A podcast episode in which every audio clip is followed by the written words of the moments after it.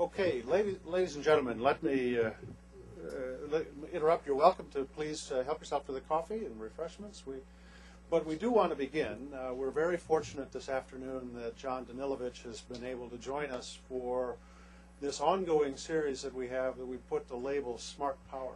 Uh, let me just first say welcome to John. I, uh, we've had a number of occasions when we've been lucky to have Ambassador Danilovich join us here at C S I S, and I'm very pleased that he can come today. In previous instances, he's always been here in conjunction with a specific partner country announcement and a celebration. We had a fabulous celebration, I think, when Ghana was, President of Ghana was here. John, you kicked that off that day. It was just, it was just absolutely wonderful. But this is a little different today. We're going to step back uh, today, and it's not going to be about a specific Uh, initiative by M C C, but about the very idea of the M C C. Let me just say a word about uh, this series. This is, as we call, our Smart Power series, and this was an effort to say that, you know, America's standing on the world stage uh, maybe became somewhat clouded by the events of nine eleven and the way we reacted as a country, and that we need to restore America's inspirational qualities uh, as a world leader. But I, I wanted very much to have John come because I, you know, I hear from a lot of my friends that uh, the Smart Power program was really a criticism of the Bush administration, and I wa- really needed to correct that. Uh, John Danilovich, heading up the Millennium Challenge Corporation, is, this is one of the most important initiatives of the Bush administration. And if you were to go back to the national security strategy that was developed back in September of two thousand three, that was an incredible blueprint on how America needed to be engaged in the world going forward. Now, everybody remembers the two paragraphs in that document about the preemption doctrine. Nobody looked at the two chapters that talked about getting at the root causes of terrorism and the need to create institutions that brought hope and opportunity around the world. And that's what you guys have done at M C C. Uh, this has been a remarkable success story. And uh, it, it, it was a little slow in coming. You know, uh, John and I were just talking briefly before we walked in. There was a recent press report, I think in the Times, New York Times or someplace, that was critical about M C C being slow. Well, you could have said that four years ago, but you can't say that now. I mean, this has been a tremendous amount of success. The energy and the dynamism that we've seen over the last four years, really since Ambassador Danilovich has been in the job, has been remarkable.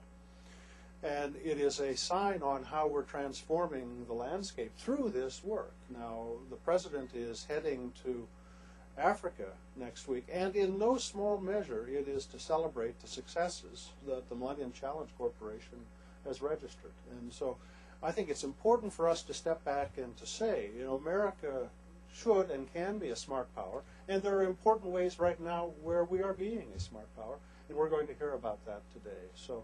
Uh, just a, for all of you, you don't need this introduction about John. John is a businessman by training. He was in the shipping business for, I think, nearly twenty-five years, came into government recently. He joined the Bush administration first as our ambassador to Costa Rica, and then became our ambassador to Brazil, uh, and then four years ago became the head of the Millennium Challenge Corporation, helped create The, this dynamic new culture, which I think history is going to say this is one of the great accomplishments of these last eight years. So, John, welcome. We're delighted you're here. Please lead us here in this conversation. Thank you. Thank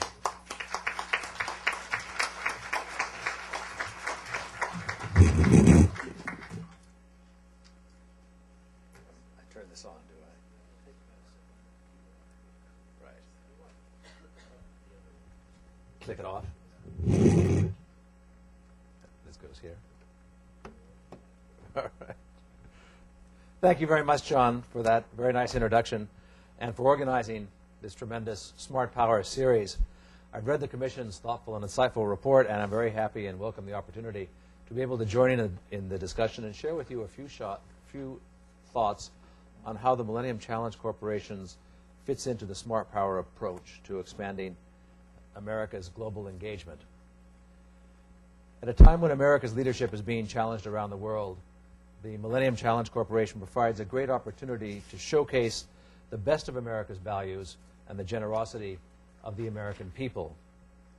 Indeed, America's engagement worldwide through the work of the Millennium Challenge Corporation is positive and powerful, and I've seen it in many places with my own eyes.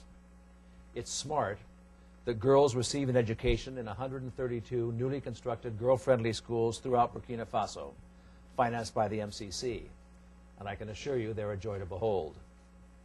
It's smart that women are no longer treated as legal minors in Lesotho and can finally participate in the life of their country and contribute to the success of Lesotho's three hundred sixty-three million dollar compact with the M C C. It's smart that farmers in Madagascar and Honduras are using the training they have received through M C C compact programs to diversify to higher profit crops that will raise their household incomes and improve their quality of life. It's smart that infrastructure projects are underway in partner countries in Africa to, re to rehabilitate ports, roads, bridges, an airport, and to help farmers get their crops to market, to help the poor have better access to schools and to health clinics. In these ways, the M C C is inspiring hope and optimism for a better life in some of the poorest and most challenging places in the world. We are making investments to help citizens replace poverty with prosperity, to replace impossibilities with possibilities. And our American efforts, made by the M C C, are acknowledged and much appreciated. The President and Congress, with strong bipartisan support, partnered in two thousand four to establish the Millennium Challenge Corporation as a new tool in the already generous toolbox of America's development assistance. M C C's mission is to reduce poverty through sustained economic growth. And we do this among the world's poorest countries that are ruling justly, fighting corruption, investing in the health and education of their citizens, and promoting economic freedom. M C C partner countries are committed to practicing sound policies, to building their capacity to lead their own development, and to delivering results in the lives of the poor. We have sixteen compacts in Africa, Central America, Eurasia, and the Pacific, totaling five point five billion dollars.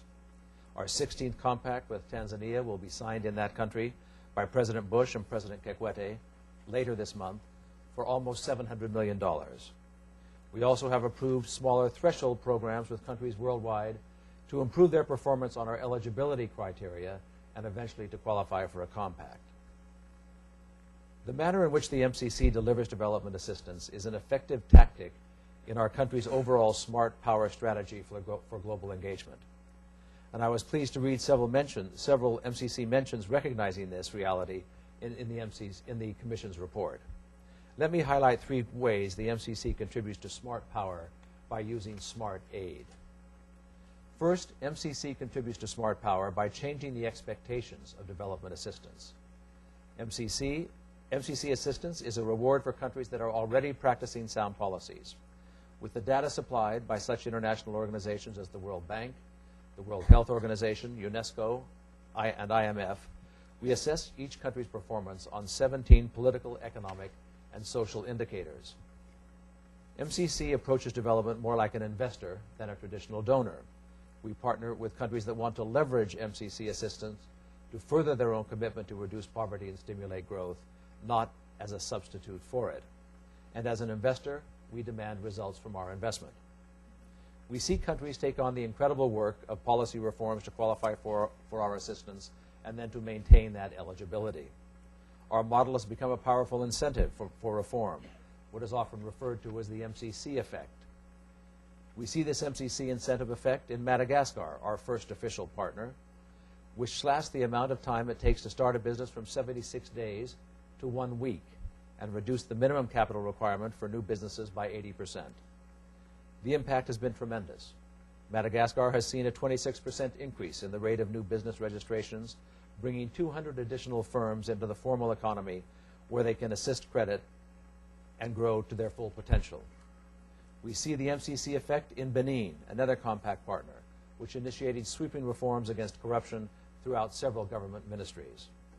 In Lesotho, the prospect of an M C C compact prompted the government to pass landmark legislation allowing women, for the first time in that country's history, the right to own property and the right to enter into binding contracts.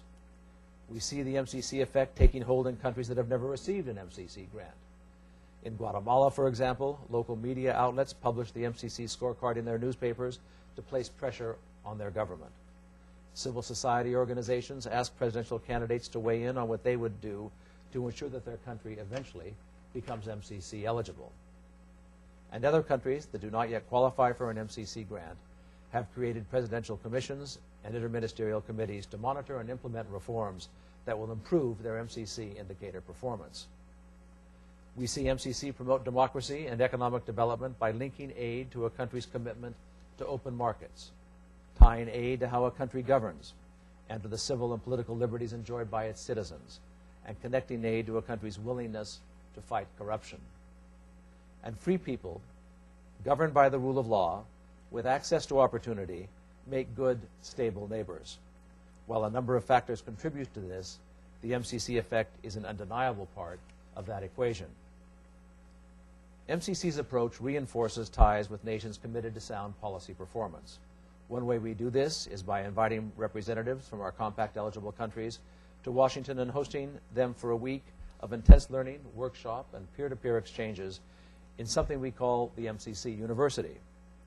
This creates a stronger camaraderie among countries that value stability and security and that are working to mitigate the threats of international, the threats to international peace, including the menace of extremism.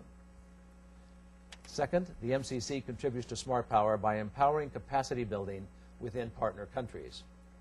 We partner with countries not only practicing sound policies, but also policies that lead to their development.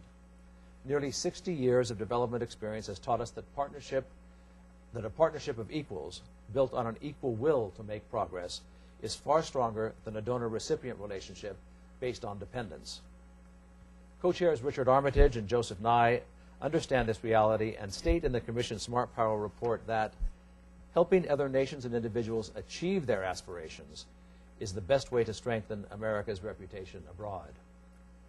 M C C agrees with that.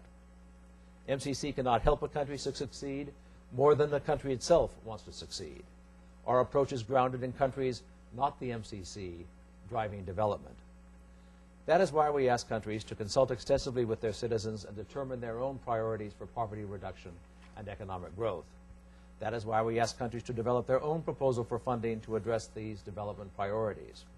Once their proposals are approved by the M C C, we ask that countries take charge of implementing their own programs and coordinating them with other donors already in the field to build synergies and avoid costly, inefficient duplications. And that is why we ask countries to evaluate progress and monitor impact to make sure that the intended results are delivered. By raising expectations and placing responsibility and accountability on the shoulders of our partners, M C C is helping countries help themselves. For example, one of the obstacles to successful development in Ghana has been the lack of adequately trained procurement specialists. M C C is funding a procurement capacity building initiative designed to strengthen the effectiveness of procurement entities to help Ghana help itself overcome this particular barrier to development. Now the training of procurement professionals across the country is underway. Moreover, Ghana hosted a conference with our other African el- eligible countries for M C C funding to share experiences and lessons learned in developing and implementing compacts. There is much pride in owning the process, navigating through the challenges of compact development and implementation, and in the end, celebrating the successes as the fruits of their own labors and not M C C's efforts. A Gallup survey of M C C partner countries found that eighty-six percent of respondents feel that M C C fits in well with their country's overall development strategy. eighty-one percent believe that M C C's approach to country ownership Will achieve, will achieve their country's specific development objecti- objectives. Moreover, compared to other donors, partner countries report that M C C provides more oversight, that M C C provides more help to move towards sustainability, and that M C C does a better job with building country capacity. These findings are further proof of how M C C's approach generates a positive impression in the national psyche of our partners and cements friendships around the world. Third, the M C C contributes to smart power by paving the way for increased private enterprise.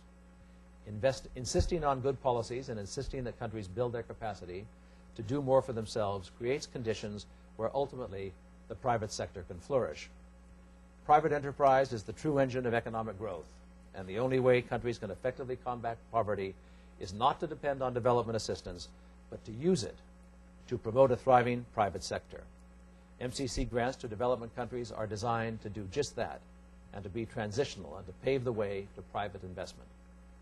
We help create stronger economies so that entrepreneurs and businesses of all sizes can have new markets to invest in, conduct commerce through, and to trade with. The Indonesian finance minister describes M C C support as a good housekeeping seal of approval, which sends a powerful signal to the private sector that conditions in M C C countries are improving and are better for investing and doing business than in other countries within the same income category. We see this among our Central American partner countries, in El Salvador, in Honduras, and in Nicaragua, who are not only M C C eligible, but also partners in trade through CAFTA.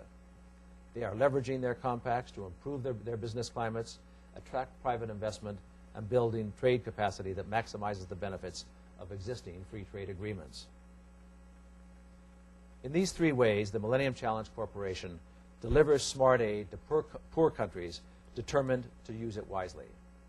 Using M C C investments to motivate countries to further their own policy performance, to build their own capacity, and to stimulate trade and private sector activities for their own benefit is smart and is working. We see this as countries work to make difficult policy reforms, not only to qualify for M C C assistance, but also because such reforms are the right thing to do and the surest way to promote economic development and private enterprise. Partner countries are fully leveraging M C C assistance to improve the lives of their poorest citizens through their own solutions and with their own determination. The Commission's report concludes that it is against our economic and security interests to contribute to or ignore poverty and desperation around the world. It is rather in our interest to reduce poverty, often seen as a breeding ground for despair, hopelessness, resentment, and terrorism that could endanger our country and require the defense of our democratic ideals. Countering poverty where it exists counters the perils of poverty from reaching our shores. M C C will continue to fight poverty through sustained economic growth, and I want to thank all of you today for coming here to listen to what I have to say about the M C C, and I very much look forward to your questions. Thank you very much.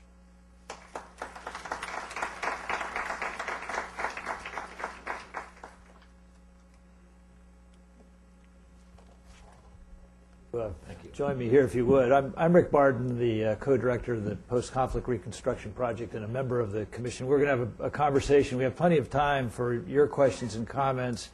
And uh, what we'll do is I, I'll just start off with uh, the first, and then we'll just turn to the audience uh, and engage you as quickly as possible. But clearly one of the major themes of your, of your presentation and really of your work is, is of reform. It's of reform of our own system of, of, of, of working assistance to the, to the rest of the world, and of reform within the countries so that they can qualify and continue to uh, be candidates for, for the assistance. And so I think you, you've obviously becoming, have become something of an expert on, on that issue. And I wonder if you can talk a little bit about how we can, we can reform our own system uh, to get a little bit more coherence within what is perhaps a confusing uh, mix of institutions and and approaches that we have, in, including the Defense Department getting into this in a bigger way than it has, uh, on the one hand, and then maybe speak to sort of the energy for reform within these countries that you see prior to the compacts and that you see after, and how did we get that sort of virtuous cycle right. working as well. So I guess the question is one of, of virtuous cycles. Right. How do we get a virtuous cycle in Washington and, and one overseas? And have you learned from either of those arenas lessons that you could perhaps bring? Right. Because I'm sure something that you've seen in Morocco, we could do better here in Washington as well. Virtue is a very difficult subject. I mean, theologians have been talking about virtue for thousands of years. Plato, Aristotle, everyone. Uh, And then it's always easier to talk about other people's problems and to find solutions for them rather than it is our own problems and solutions. In a way, though, it's, it's easier to start with talking about the M C C incentivization effect in the countries in which we're operating and in those countries which eventually aspire to become M C C countries. the M C C incentive effect that I referred to, this sort of reform effort that countries have undertaken, is a result of the fact that we have a scorecard, a report card, which has now seventeen indicators in political, economic, and social categories. We call those ruling justly, investing in people, and economic freedom. And they measure such things as political rights and civil liberties and immunization rates and education and corruption, uh, our hard indicator. Uh, and we ask that countries uh, perform above the median on these indicators to become eligible for M C C grants.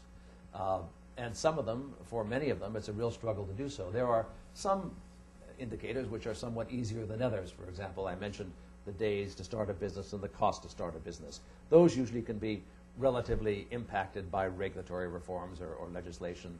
Uh, other things in Lesotho, for example, the fact that women now have the right to own property in their own name that don't need, they no longer need a man's signature, require not only a legislative but a constitutional change and a sort of significant cultural change. This is something that had not existed in Lesotho. But we're finding that in Morocco and all of our countries, countries are passing legislation that they heretofore would not have done to become M C C eligible. It's the carrot and the stick. It's we have a lot of money and we're willing to give you that money in the form of a grant, not a loan, if you have a good government. And these seventeen indicators are all about good government, and the reforms are all about having good governments with good governance, with better reforms, moving in the right direction. Countries must pass these indicators to become eligible to submit a proposal. They must also pass it again by the time we actually sign an agreement with them. And they must also pass it at the end of the fifth year, which is the usual length of our compacts, to become eligible for a second consecutive compact, which is what they all want. In the interim period, they are monitored and evaluated and assessed on an annual basis. And if there are policy weaknesses, we enter into a reform effort, a policy reform effort with these countries to get them back up above the median in performance. Uh, and this is really a wonderful thing. Uh, these reform efforts, their inclusion in the M C C does act as a good housekeeping seal of approval, uh, which means something. It means they're a good government. It, it's a, an attraction for foreign direct investment because international companies know that countries have made an effort to reform their systems, to make them a more stable, a more peaceful, a more predictable, a more economically viable country than they were previously, since they are part of the M C C family. The U S government has tried with really great effort and tremendous will uh, to try and bring coherency to its uh, overall development assistance program.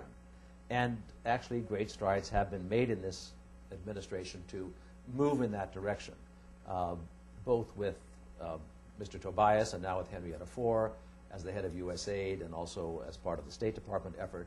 They have tried, uh, at the very least, to include data and information from all other development assistance programs, such as ours, uh, and others, so that they could have a coherent picture of actually how much money was being spent in countries throughout the world and who was spending that money. Uh, the D O D is obviously a significant player in that as well. I've met with the D O D. I know there have been concerted efforts in, on an interagency basis to try and bring coordination uh, to our overall development assistance programs. I meet regularly with Mark Dybel of PEPFAR and with Rob Mosbacher of O P I C and with Henrietta Fore of U S aid. Occasionally with D O D, occasionally with other uh, government departments, to make them fully aware of what we are doing. And what we are doing is very transparent. Our compact agreements are on the web. It's very clear what we're, where we're working, what the breakdown of our money is. Uh, so we are completely transparent.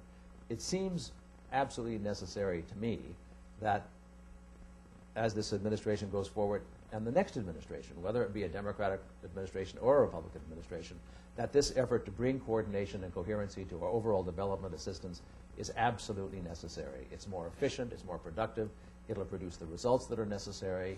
Uh, not that it all has to become like the M C C, because that isn't desirable either. The M C C is an extremely, I think, at this point, after four years, viable and useful form of American development assistance. But it isn't the only answer. The idea is to coordinate all the answers into a greater and more coherent package. Just one, uh, one quick follow-up question on that.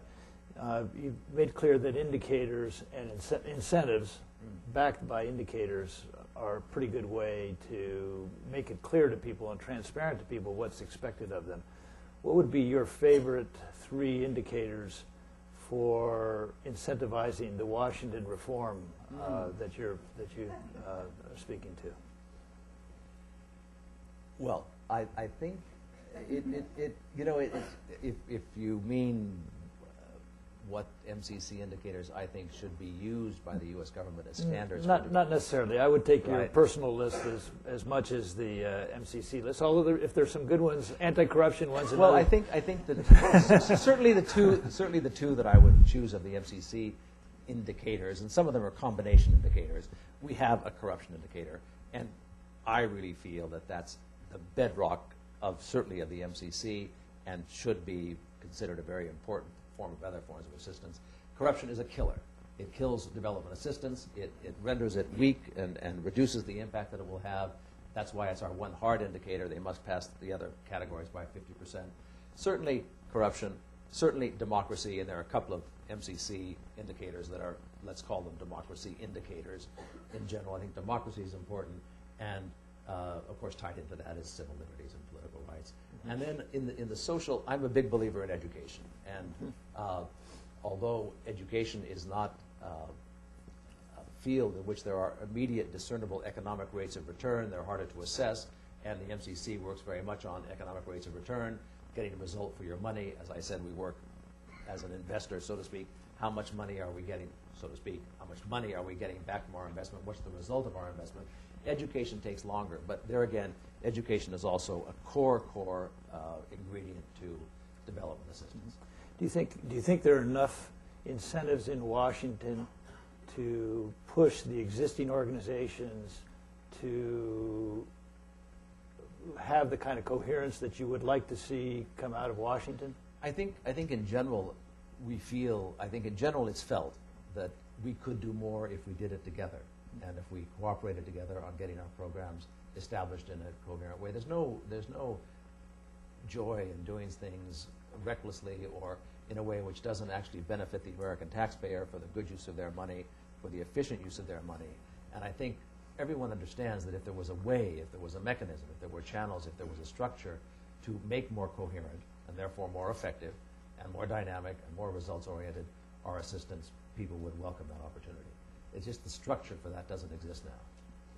Let's come back to that. I see that there's a member of your guild here, Ambassador Beecroft, uh, uh, with the first question. If you could wait for the microphone to come to you, because we do try to uh, broadcast this, and we have a video as well that's on our website, and I hope uh, that you will let others know about it. Well, I hope I don't offend the camera. um, my name is Robert Beecroft. Uh, I was with the State Department for thirty-six years, um, retired in the summer of two thousand six, and I'm now Vice President at M P R I Strategic Group. Um, first of all, I agree with you, sir. This is a, uh, a smart thing to do. But I've lived through five transitions uh, from one president to another, uh, sometimes within the same party, sometimes not. And uh, this government has a tendency to go brain dead between administrations. And you're, the, the corporation is new. And I'm not sure it's totally established itself, maybe it has, uh, on the Hill. How do you propose strategically to ensure that the Millennium Challenge gets through this period of major transition and continues to play its role in whatever the next administration may be? Thank you. Thanks. Thank you for asking the question. I must tell you, um, well, I've been head of the M C C now for just over two years, and the organization is just four years old. And when I started, when I came up from Brazil and, and started with the M C C in November of two thousand five, I wasn't altogether sure if we could make it work.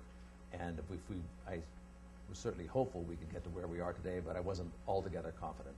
About a year ago, I really became confident that we could get to where we are today, and we could stop choking on this "it's a great concept" thing and move it on to being a great reality. I am absolutely convinced, and I said this at our fourth anniversary celebration up on the Hill last week, that we are now a great reality with our sixteen compacts, with our eighteen threshold programs, with the results now being clearly shown in the field. We are there. We have an established corpus of work. Implementation is going forward. It's going forward uh, pr strongly and impressively. The results are there to trumpet. Thank goodness. You know, you never know when you have a program if it's going to work or not work. We say we're planning to do this and this and this and this will happen. Well, what we thought would happen is now happening, and it's great to be able to say that. Up on the Hill uh, last week when we had our fourth, it was a bit brave to have your fourth anniversary up on the Hill in the first place, and we uh, did so in the hope that we were worried that people wouldn't turn up, and we, even to make compound our fear, we were in the Senate caucus room, which is this huge, enormous room with Corinthian columns, and it's gigantic. And we thought, this is going to be terrible. We'll have to bus in school kids from Delaware or something to make it bigger. And in fact, we had standing room only. The room was packed. Nita Lowey, who was extremely important for us, Congresswoman from New York, came and spoke, as did uh, Congressman Joe Nolenberg. A few senators were there. Many members of our board were there. And it gave me an opportunity to say, this is the state of the union, if I can put it that way. This is the state of the M C C at four, and it's good and sound and solid, and we have every reason to believe uh, that it's going to continue. The feedback I have on the Hill, and have had now, leaving aside the Senate appropriation and where our appropriation is, has all been very positive about the continuation of the organization. Uh, whether conversations, certainly with, with Congresswoman Lowey, Chair, Chairwoman Lowey, as well as with Speaker Pelosi, as well as with Senator Clinton, um, as well as with others on the Hill, and as well as the Democratic hierarchy at large, if I can call it that, in Washington.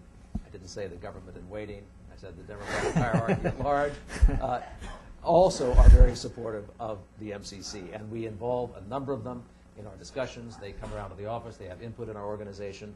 So whether it is a Republican administration come January, or a Democratic administration, I believe the M C C will continue.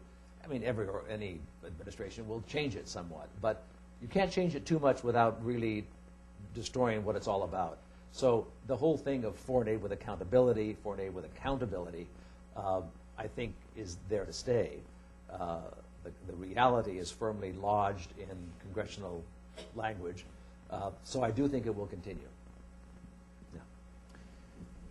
This gentleman here. Um, and please uh, identify yourself uh, when the microphone gets to you, and hopefully it'll work.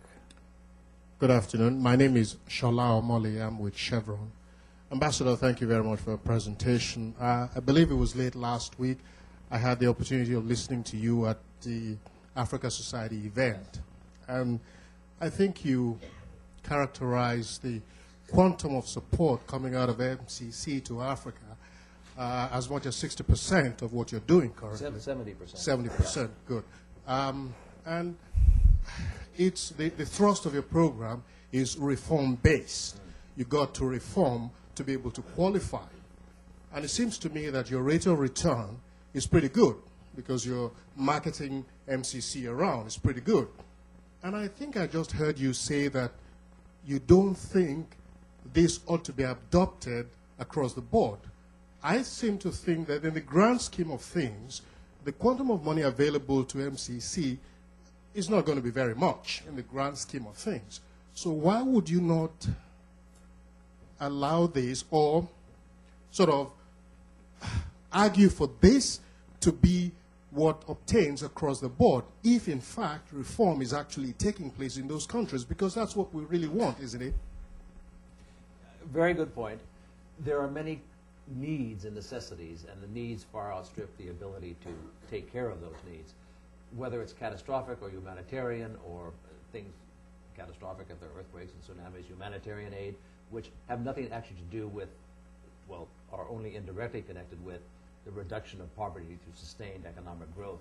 Our mandate as defined to reduce poverty through economic growth is different than the way things have been done and results oriented and is working. If we continue to be able to produce results with our programs, not only in two streams, one is the reform stream, the good government reform stream, and the implementation project stream, and those continue to be, as they are now proving to be, positive, then I think there is certainly scope to include them in other programs. And certainly the three things that I mentioned earlier, corruption, democracy, and education. I think those are certainly key for development. Uh, But there are other ways and means, depending upon uh, necessities, that wouldn't necessarily come under an M C C umbrella. Yes, uh, right here in the middle. Yes. Hi, my name is Kelsey Stodecker from the International Fund for Agricultural Development. And you mentioned that um, the Congress was working with M C C. Um, But I was just wondering if you could maybe comment on why the amount that the government, I mean that the president wanted appropriated to M C C was not fully funded according to the um, budget for this year. Right. We, uh, from Chairwoman Lowey in the House, we had a figure which was slightly more than last year. Uh, it was a modest increase, so it had a plus sign in front of it. The Senate, uh, unfortunately, cut into that figure fairly significantly uh, for a number of reasons. Uh, perhaps we don't know exactly the reason, but you know there's a lot of budgetary constraints on the Hill at any time, let alone because of Iraq, let alone because of other needs of the U S government. Also, particularly at this time, at the end of an administration, uh, I think it's a matter of, well, let's see how things are going forward. Let's see how things move. We will keep the organization moving forward. We will fund it sufficiently, not necessarily fully, but we'll fund it sufficiently to deal with those countries that it has in its pipeline. For example, this year we have three more countries that we will be able to deal with in the financial year two thousand eight. One I mentioned, which is Tanzania, which will be signed later this month. Two other countries, which by coincidence happen to be in Africa, Burkina and Namibia, and that will uh, deal with our budget for F Y oh eight. Uh, our F Y oh nine request, which went up to the Hill today, uh, was for two point two two five billion, and we have a strong uh, pipeline which will Uh, be able to use that amount of money as well if it's fully funded. So we intend to uh, make a very strong case to Congress, to the House and to the Senate for that full funding. Uh, it's, a, it's a very unfortunate situation to be in when the countries have made, over a period of time, really very, very difficult decisions with regards to reforms, changing their regulations, changing their laws, changing their constitution to become eligible for the M C C. Uh, it's not an easy process. This is a tough program. It's not a giveaway program. It's not a handout. It's a hand up to countries that are willing to do what our M C C requires them to do. It puts us in a very difficult position, not only the M C C, but frankly, I think the U S government, if we have incentivized these countries to make these important reforms, and then we say, well, thanks for the memories, thanks for the effort, but we don't have the money to deal with you this year. I hope we will next year. When they're ready, they're ready, and I think we should engage with them after they've made the big effort they have made to become M C C eligible. Yes, sir, right here in the middle. I'm Don Kirsch from Institute for Defense Analysis. Hey, Don, one second. Retired Foreign Service Officer. I would ask what kind of uh, relationships have you been able to develop with other donors, both bilateral donors and multilateral donors? How much has your approach been able to influence them and the criteria you use? And a small question on possible relationships with the new African Command, AFRICOM, which gives yes. your heavy influence, uh, or your yeah. heavy attention to Africa. How do you see that? Uh, how do you see that playing out? We are uh, aggressively pursuing, if that's the right way to put it, uh, agreements with other donor organ or organizations, whether they be in the private sector, Uh, such as Gates, such as Rockefeller, philanthropic organizations, et cetera. We uh, last week sent over a uh, suggestion to D F I D, the U K equivalent of development assistance, uh, and I spoke with their minister on Friday with regards to a meeting that our people will be having with them on the eighth of February, to be followed up by a meeting by myself and others on the eighteenth of February in London. We hope the result of that meeting will actually be a concrete agreement to, con to, to cooperate with them in specific countries on specific projects. Uh, some of that might be in Africa, some of it might be in Central America, remains to be seen, but we have had preliminary meetings with them in London and in Washington, now to be followed up by the sequence I've just given you, hopefully with, a, with an agreement, at the very least an M O U, on the eighteenth of February. We already have a memorandum of under, understanding with Microsoft, uh, and I'm going to be in Morocco next week, and we hope that there may be the possibility of actually uh, having a project at that time.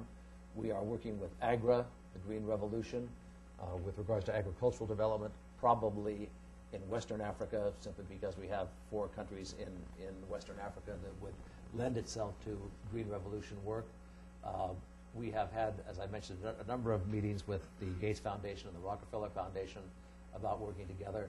A number of countries have come to see us at various levels with regards to what is this new foreign aid with accountability? How are you getting results from these countries by imposing certain reform standards? Because usually, for example, the Europeans don't do that. They do budget support. The M C C doesn't do budget support because you can't trace your money. You put your money into a common pot for education, and hopefully they have good education programs, and you can take credit for it.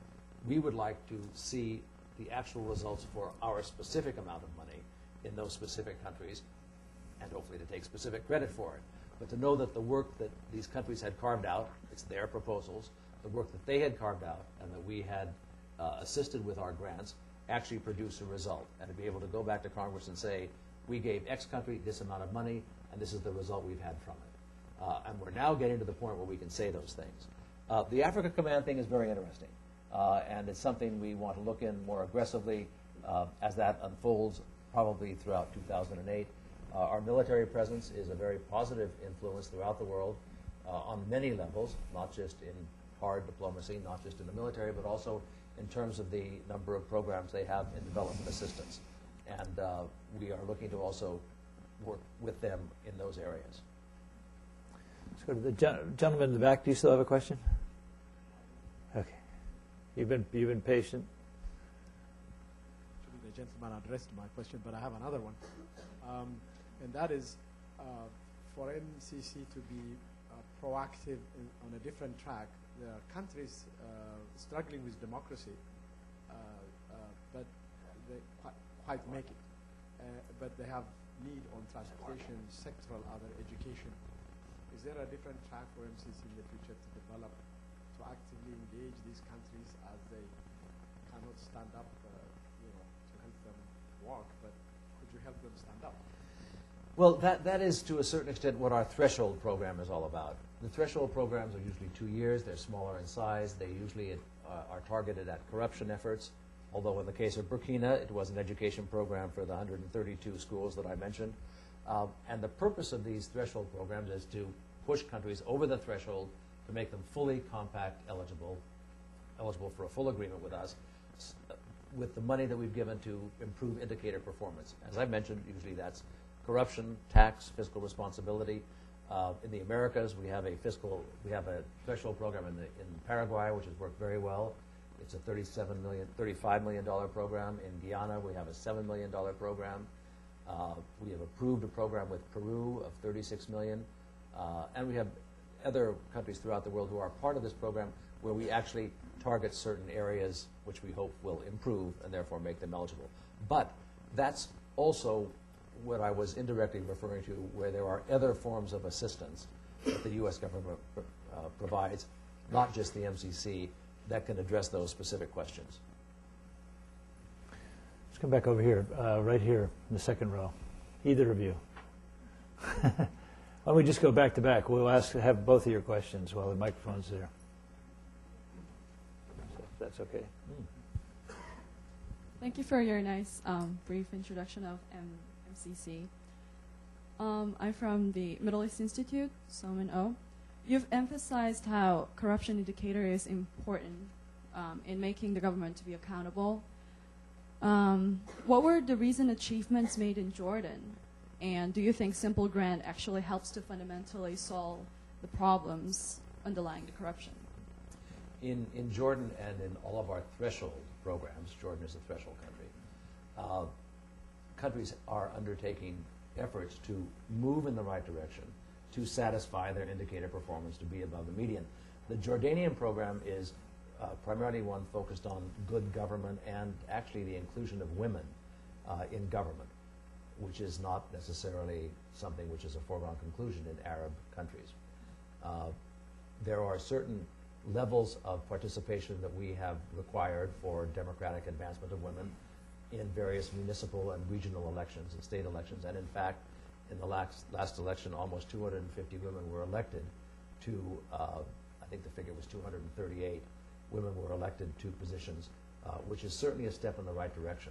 We, we want, and of course Jordan wants, to eventually become compact eligible. To do that, their indicator performance on all areas of weakness uh, will need to be improved and reach median performance. So both in response specifically and in general to your question, that's what the threshold programs are, are targeted to do, and that's what we hope that our money in these areas will, will eventually affect. I wanted to mention, by the way, with regards to this M C C effect that we're talking about, we have three countries, and I, I think I refer to them in my remarks, in Central America, Nicaragua, Honduras, and El Salvador. I was just in Nicaragua last week, and we went up to the two northern provinces of Leon and Shenandoah, which is a fairly significant geographically precise area of the country, uh, which we are targeting for M C C development assistance. Those programs are already producing results in the natural cycle of things. By that I mean Nicaragua was our fourth country, so it is now beginning to show results of the investments that have been made in the agricultural production and that type of thing. Uh, I went up to the north with President Ortega, not usually considered an ally of the United States. And uh, we went up to the north and viewed these projects. He had the benefit of going around a country fair before we spoke, before six thousand people in the town square.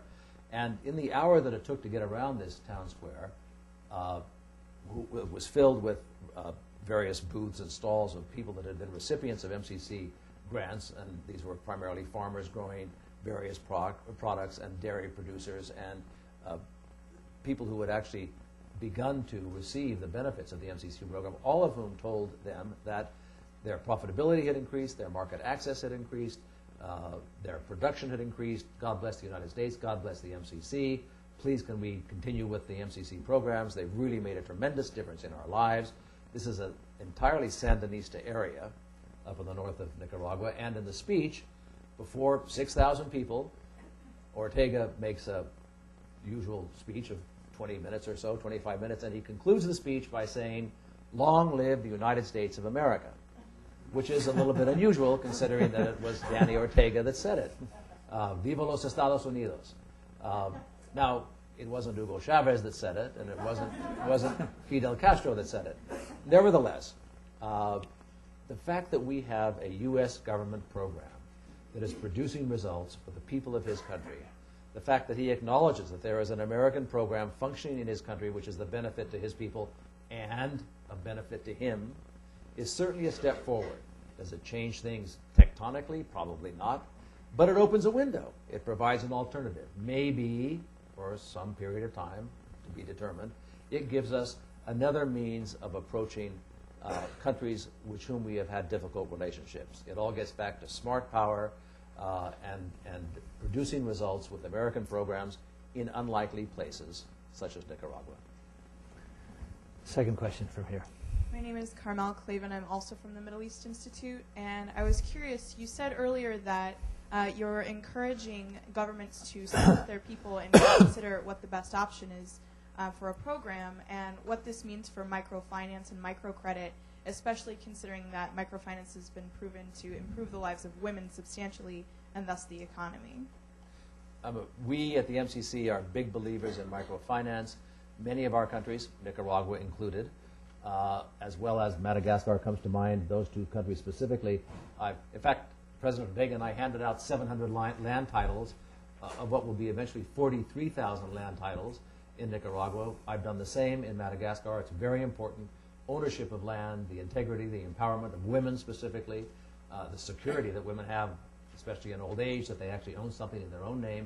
But before old age, the fact that they can use this as a form of economic empowerment for microfinancing, to get a five hundred dollar loan from a microfinance institution and to use that loan to buy fertilizer or an ox or more land or whatever it may be, uh, is extremely important. We have a number of examples where this is happening. Uh, I usually bring out an example of Justine in Madagascar, who specifically has benefited from this program. As she had four parcels of land. They became smaller and smaller as time went on. She now has clear entitlement of that land. She's used it to re rehabilitate a room, to rent out, and to send her children to school, and it all goes on from the land titling to the microfinance to education to health to empowerment to economic development. We consider that to be very important. This gentleman back here in the middle. We'll get the, we'll get the front row students before long. Uh, my name is Young Keel. Uh, Political Science uh, Professor in Iowa, currently visiting Georgetown University Asian Studies Program. Now, uh, of the sixteen targeted countries you mentioned. Could you put the microphone just a little closer, okay, hoping that it might work oh, better? A little closer to your mouth, okay. Yeah. Just Some so of them, like Indonesia, yes, located in Asia. But I'm more uh, curious as to whether your initiative is targeting or plans to do so in the future to reach out to countries like uh, Burma, Mongolia, Vietnam, and North Korea. Now, if not, then uh, what kind of problems would you encounter in dealing with like uh, authoritarian country Burma or even uh, North Korea? Mm-hmm. I hope in the future somehow uh, normalization can take place. We have threshold agreements in Indonesia and the Philippines, and we have a full compact agreement with Mongolia already. The Mongolian agreement was signed by President Bush and President Inkbayar in the White House three months ago, uh, and it's a good agreement. I hope to be going out there in the summer, and uh, when it warms up a little bit. And uh, it's a very good program for economic development, primarily around the railroad, uh, which is the economic backbone of the country. There are some health characteristics to the Mongolian compact also. Uh, the Philippines has a twenty million dollars threshold program, which was supplemented by an additional twenty million dollars from the Arroyo government, primarily attacking corruption. In, the, in Indonesia, we have a, I think it's a fifty-five million dollars program, which is split between immunization efforts, particularly amongst children in the island areas, and also corruption efforts. So we have uh, engaged in Asia in two, two threshold and one uh, full compact agreement. Uh, as you know, in our ruling justly category, Uh, where our democratic government democracy indicators are lodged. Uh, some of the countries you mentioned would not qualify because they are not democracies. Uh, and uh, a country must com- adhere to fifty percent of the indicators. So if countries are democracies and have a good government uh, and are doing the right things for their people economically and socially, a market economy, stimulating the market, or at least creating an, an environment where private enterprise and entrepreneurship can enter and thrive, if they're doing the right social things for women, children, education, et cetera, then we can enter into, into agreements with those countries.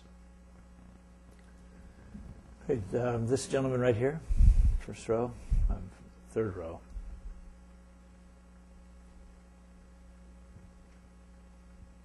My name is uh, Daniel. I'm uh, a trade investment officer for the government of Southern Sudan mission in Washington, D C Uh, just in the context of the uh, The, the thresholds, of course, we have the Comprehensive Peace Agreement, and Southern Sudan gets to vote two thousand eleven to become an independent nation state.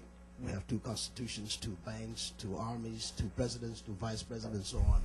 So uh, what can M C C do in order to extend uh, developmental assistance to the government of Southern Sudan or, and or to uh, indigenous civil institutions that have partnership with other institutions that are trying to bring, you know, democratize the country and help the government Uh, you know, meet the seventeen thresholds. Sure. You know, as as as as worthy as as the as Southern Sudan uh, and the indigenous groups may be, we are mandated by Congress to deal only with those countries that comply with our indicators. So, in the foreseeable future, the Southern Sudan, in the immediate future, probably would not qualify because they would not be able to comply with the indicators. Least of all because there's no information on performance on those indicators in Southern Sudan. Uh, in due course, I would hope that it would become possible for, for countries that have suffered so much to, to eventually become part of the M C C group. We don't, also we don't do agreements with individual groups, individual indigenous groups, again, as worthy as they may be, but only with government-to-government groups. But if the government of national unity, which is the whole country, so like in the, uh, seventeen indicators come via I M F or World Bank. That's right. Then would uh, M C C deal with that? If the country qualified, yes. yes. If a country qualifies, they are eligible to come to us with their proposal. So if they qualify, it's not a matter of M C C going to them and saying, you qualify and here's your proposal for you. It's a matter of us saying, publishing, which we do in the, in the fall, here are the report cards from World Bank, I M F, Transparency, UNESCO, UNICEF, et cetera. Here's the report card for all the countries that we assess, one hundred and, one hundred and ninety, I think we come out with reports on. Uh, they're on the website, and when a country knows that it's eligible, the burden is then upon them to come to us with a proposal. Okay, thank you. Uh, Enrique, right here.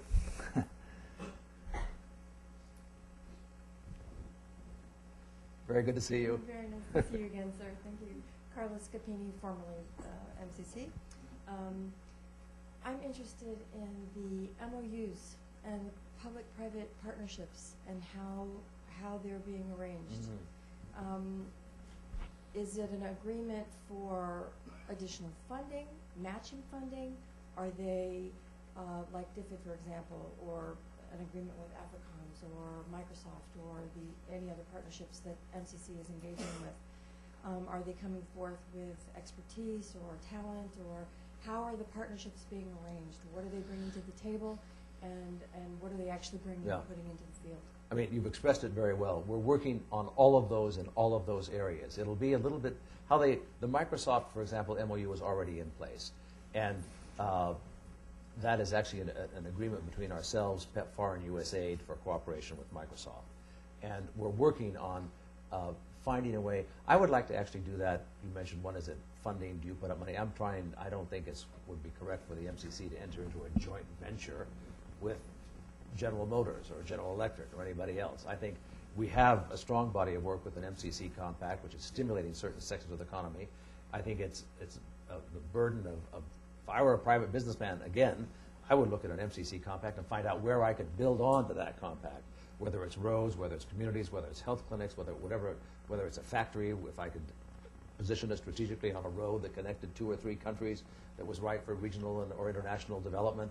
Uh, and that's where I think the private sector comes in. After our compact signings previously, we have always had a public outreach event for the private sector, for private enterprise, where we've invited them into the M C C, and we've had good attendance. I mean, over, over one hundred people in all instances where they've come in, and we've been able to explain to them what our compact agreements are, so that they would hopefully look at them and say, oh, well, here we can do this, here we can do that, here we can do whatever. What we are now doing is uh, it's not easy to do because we're a very small organization. We're only three hundred people. We're trying to find a way to, and, and we say this publicly as much as we possibly can, so hopefully it will start to happen, to engage the private sector actually in compact creation so they can be involved in country in the beginning of these things so that they are aware, uh, involved in actually the creation of the work that eventually comes to pass. Uh, with governments, with D F I D as well, for example, Uh, as I mentioned, we're probably going to come up with something that involves one or two, maybe more African countries, maybe one or two Central American countries, uh, where it could be a feasibility study that they would do for us, or some additional work that we need done that they could do to take the burden of us paying for that off of us so that we could use that for our, our money for another part of the program. Or it may well be, if we have an agricultural program in, in um, in Ghana, for example, or an energy program, it's a small component, but nevertheless an energy program in Tanzania, where we can say, well, this is what we're doing, but they need so much more in this area.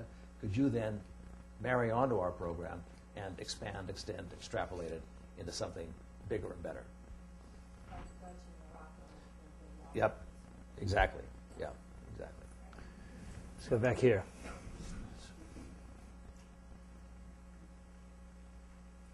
Yes, hi, I'm Shannon Green from the State Department. I'm wondering what you do in countries where you have a threshold program or a compact program when the situation rapidly deteriorates. I'm thinking like. Kenya right now. Like. Right, I know there's a time lag with the indicators, so how do you reassess where you're at and either yeah. pull the plug on the program or use the program yeah. to get it back on track? Um, this is a cause of concern for us. The countries that we are dealing with, whether they be threshold countries or compact countries, are trying very hard to be peaceful and prosperous and stable, and sometimes don't have a strong foundation in any of those areas to build upon, but they're trying very hard to do so. Who would have ever guessed that what happened in Kenya uh, has come to pass? I mean, it was such a wonderful country in every respect, and uh, I think we all share a great sadness and sorrow for on every level, uh, certainly on a humanitarian level, but economically and politically, that what has transpired in Kenya in the last month has, has, has happened. Uh, we do have a threshold program in Kenya. It's a twelve point nine million dollars program with the Department of Health. It's uh, targeted at procurement to try and streamline and systematize the procurement processes in the health ministry. Uh, it is administered by U S A I D. All of our threshold programs are done by U S A I D uh, and done very well by them in close cooperation with us. We are, as uh, our other government agencies, closely following uh, the situation as it evolves in Kenya, and we hope that we do not have to uh, suspend Kenya from the program. Uh, I think it's just a matter of wait and see. There is hope that with Kofi Annan's commission, hope that things can proceed in the right direction. Uh, I know that's certainly the will of all the rest of us, meaning people in government of the United States as well as all the Europeans. Nobody wants to see Kenya fail and, and devolve into a, a, an unfortunate situation. So we are hoping that the situation will get better in Kenya and that we do not have to come to the hard addressing of that matter. However, in any country where that does happen, we will suspend them from our program and stop the expenditure of U S taxpayers' dollar, dollars. And so if you're in a, in a say, a road project and, you're, and you've, uh, you've, you've, you've, you've graded but you haven't paved, they, they don't get the pavement. That's right. Uh, there will always, there will be, if this does come to pass, not in Kenya, but in, in a country, a compact or a threshold country, there is always that dilemma of uh, what do you do if there is a serious policy reversal or a coup d'etat or an assassination or the suspension of parliament. Uh, when you have a program that is in the process of implementation and has to be stopped. I, we would hope, we'd like to hope, that our M C C effect encourages a country not to go in that direction. Good. Yes, sir, right here on the aisle. Wait one second for the microphone, please. Um, I'm Frank Dowd from George Washington University, an old uh, international education hand. Those of us who've been struggling with education, as I have, for about thirty years internationally with a variety of agencies, are always very conscious of the fact that agencies are quick to come up with money that is politically sensitive, but not quick to finish the job. When you deal with education, you're dealing with educational um, cycles. To what extent are you willing to continue paying into a promising project to make sure that it actually achieves an impact, say an educational human mm-hmm. development project? And to what extent are you um, limited by political pressures and otherwise? Because I have a feeling that if we go right back into uh, giving dollops of money on congressional cycles to do projects that really don't finish but need to continue, we're only going to fall back into the old trap, which is really never getting the job done um, and throwing money around but never getting it done. We're, we're kind of making a money effect but not making a real effect. And I'd like you to come to my next hearing at Congress and say exactly those things. I, I, I say it all the time at congressional meetings. Thank you. Thank you. We need to have aid predictability. We need to know that when we've committed to a project that we can finance it through to the end. That's why we often have to explain to Congress, I think they get it, but sometimes choose to pretend they don't get it, that our money is committed to these countries. We need to have that money guaranteed so that the country knows as the projects go out, we can disperse it based upon performance, and that we can't go back to Congress every three hundred sixty-five days and ask for five, ten, fifteen, or twenty million dollars more to finish a project. Most of our educational programs are vocational training programs, so they are specifically targeted at a certain type of education. The Burkina program that I mentioned is really a thing of beauty. It's very simple. It's one hundred thirty-two schools. Uh, they're beautifully built. They have two or three classrooms, open, open air, open windows, let's say, and accommodation for the teachers, which is very nice, and a commissary, and even education for mothers, and a creche, and that type of thing. Uh, this was part of the threshold program, and in fact, they had not included it in their compact proposal, and it seemed a pity that having educated these young boys and girls, many for the first time, up to the third grade level, that it almost seemed blind not to get them up to the sixth grade level, so to speak, so at that point they would have a skill which they could actually use in a job, not just be able to read and write in a, in a rudimentary way. Uh, and in fact, uh, the, the Burkinabe are including uh, an educational component to extend this one hundred thirty-two school foundation into a greater educational program. So in that specific example, we are, again, these are not university programs, these are elementary school programs, but we are programs that help the poor. We are for the poorest of the poor in these countries, and that's where we start. Someday in the future, it would be nice to be able to extend that up to higher educational levels, but at the moment, we're moving in the right direction and building on programs that we already have, uh, further funding programs that already exist. The gentleman right uh, on the aisle as well. Hi, I'm Harry Inman. I'm a lawyer. How do you monitor these programs? We have regular reports from the two people that represent the M C C in country. We call them resident country directors, who monitor the program on behalf of us in Washington.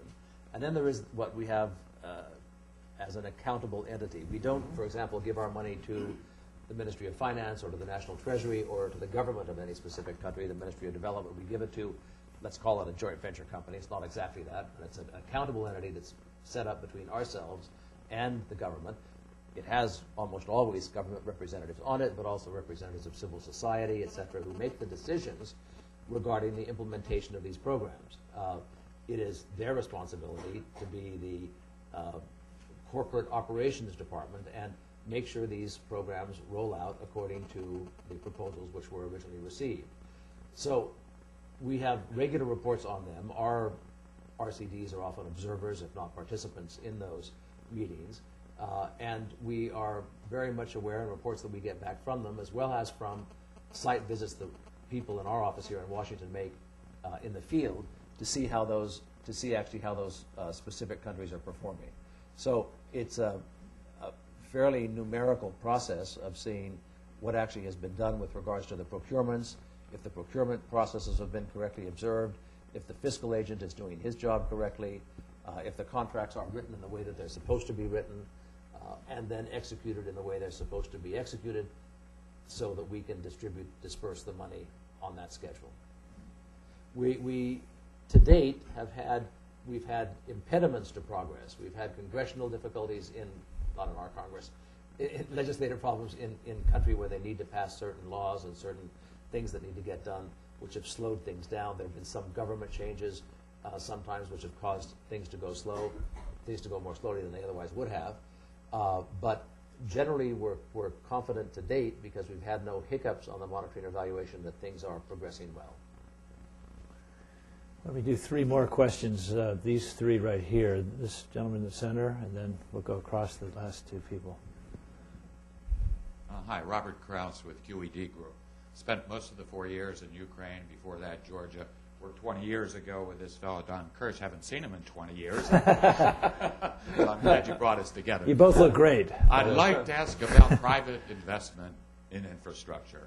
Yeah. Now, during her first reign, Tymoshenko brought together a group of German bankers back in two thousand five. They estimated seven billion dollars would be required to modernize the road system in Ukraine. Prior to that, when Shvania was still alive, they estimated that it would cost two billion dollars to build a road from Red Bridge to Poti. These are huge numbers. The conclusions that these expert groups came to was that there was no way to do these things without bringing in private investment.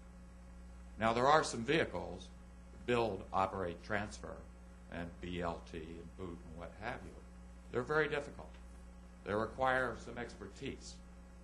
My question to M C C is, is it willing to work with local uh, countries to put together the expert groups that could bring in the big private money instead of just giving grant money for private infrastructure projects?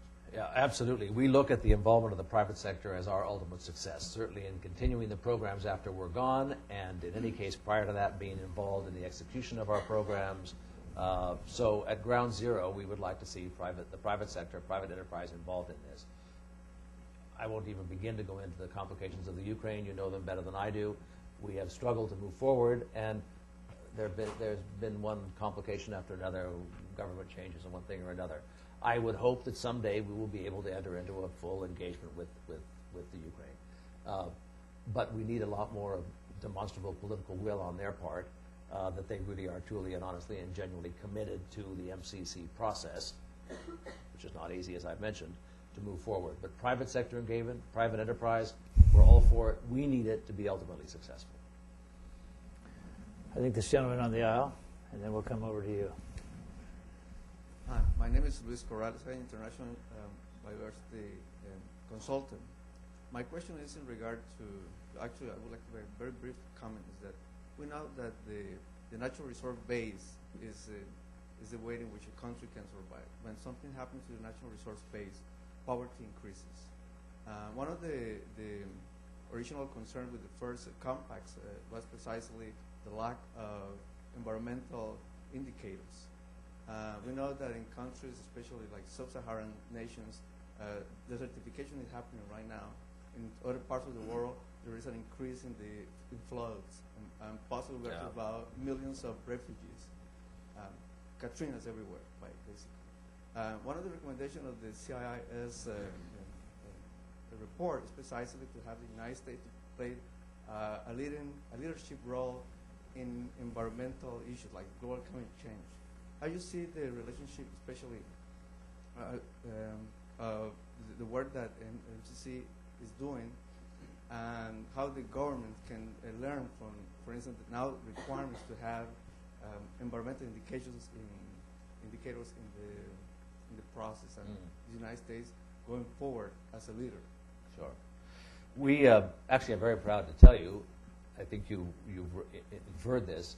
The M C C has two indicators that address environmental ecological matters. Uh, they were not there in the beginning, uh, and they needed to be there, and they need to be there now, and they are. We gave the countries, after approving them, it's a natural resources management index and a land access indicator. We gave countries a year to adjust to this because we thought if we slap it onto our indicators immediately, many of them will not be able to pass the indicators. Uh, and so in this one-year transition period, countries put in place a number of pieces of legislation and reform so that they could comply with our environmental indicators. We think they're very important. Countries now think they're very important, and the world thinks environmental indicators are very important. So we are part of that. Of our seventeen, two of our indicators are environmentally focused, uh, and they're very important for the overall success of the M C C. We want a country to be uh, responsible for its development, and for its long-term development, that also has to be environmentally responsive. So we are we are there, and we're responsive to it, and, and dedicated to it. Thank you. Hi, my name is Anna. I'm a fellow at the National Academy of Engineering. Um, my question goes uh, regarding your seventeen factor variables or the balance scorecard. Kind of interested on it because I've been spending the last four years of my life on my doctoral research. I'm about to defend it, and actually I developed a company success, success index model for manufacturing organizations looking into profit, productivity, efficiency, uh, ergo and safety, and employee morale. And I end up with sixty-four factor variables. So I'm kind of interested in knowing how can you, how did you come out with just seventeen to really help socially and economically speak in these countries? What was the process? Did you interview Sayomari experts? Now, the weights, are, you, are they equally important, the seventeen of them? And then if you have been able to validate your approach. Good. I'll tell you. You're right. It sounds seventeen. How simple can you be? You only have seventeen indicators, and they sound. What is a democracy indicator? In fact, if you look on our website, and because I know you know this subject, I advise you to do so because I think you enjoy looking at it. But for those of you who might not enjoy looking at it, I'll tell you how it works. There are seventeen indicators, but below each one, there's subcategories of four, of eight, of sixteen, of thirty-two. So maybe we have six hundred indicators by the time you get up to the one that's called X. Uh, so it's a much more complicated process than that. The point you mentioned about weighting the indicators is a very interesting point. I've often thought of that myself. Isn't this more important than that? Isn't that more important than this? Our indicators are not weighted, except that of our indicators, we have one indicator which you must pass, which is the corruption indicator. Otherwise, you must pass fifty percent in each category. So you end up with a report card that has three bands on it with different columns in it. And across the top, you'll see uh, either all green or all red or a combination of green and red. If it's green, you pass. If it's red, you don't pass in each specific category. The one you can't have a red in is corruption. If your corruption is red, you cannot be an M C C partner country. You can have other reds as long as it's not more than fifty percent in each category, but they're not weighted. They're all equal. I think it's important to remember that uh, even God only tried ten. Uh, Thank you. So, uh, well, I, please, uh, please join me in thanking John for this really, I think, superb uh, discussion. Thank you.